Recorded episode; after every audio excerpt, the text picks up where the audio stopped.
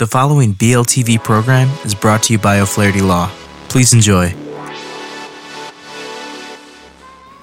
Welcome to Learn About Law.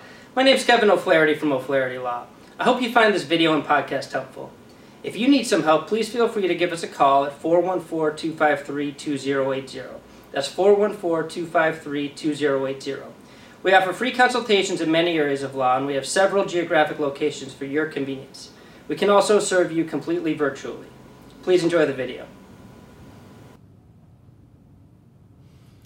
Hi, this is Matt with Learn About Law. Today's topic is Wisconsin uncontested divorce and frequently asked questions.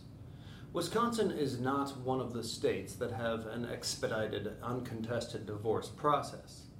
The state has provided a simplified process that allows parties to file for a joint or uncontested divorce. The process is fairly straightforward and does follow the traditional timeline of a contested divorce process. To begin an uncontested divorce in Wisconsin, the parties need to file a joint petition for divorce. Following that petition, they will need to complete full financial disclosures. After reviewing everything, the parties will need to write out their final agreements and submit them to the court. The court will then provide the parties with a date to appear before the court.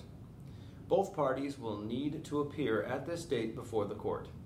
The judge will question both parties to ensure that everyone fully understands the terms of their agreements and their effects.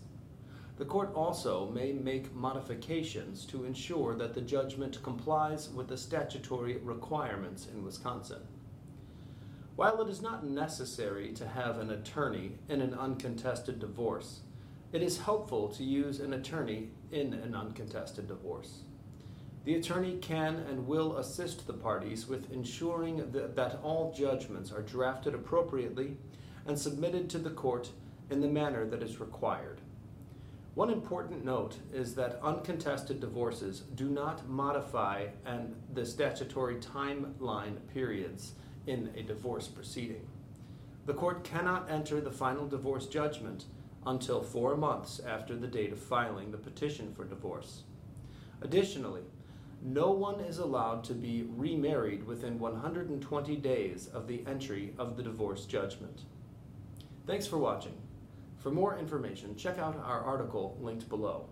And be sure to leave any questions you have in the comments and subscribe for more legal content daily.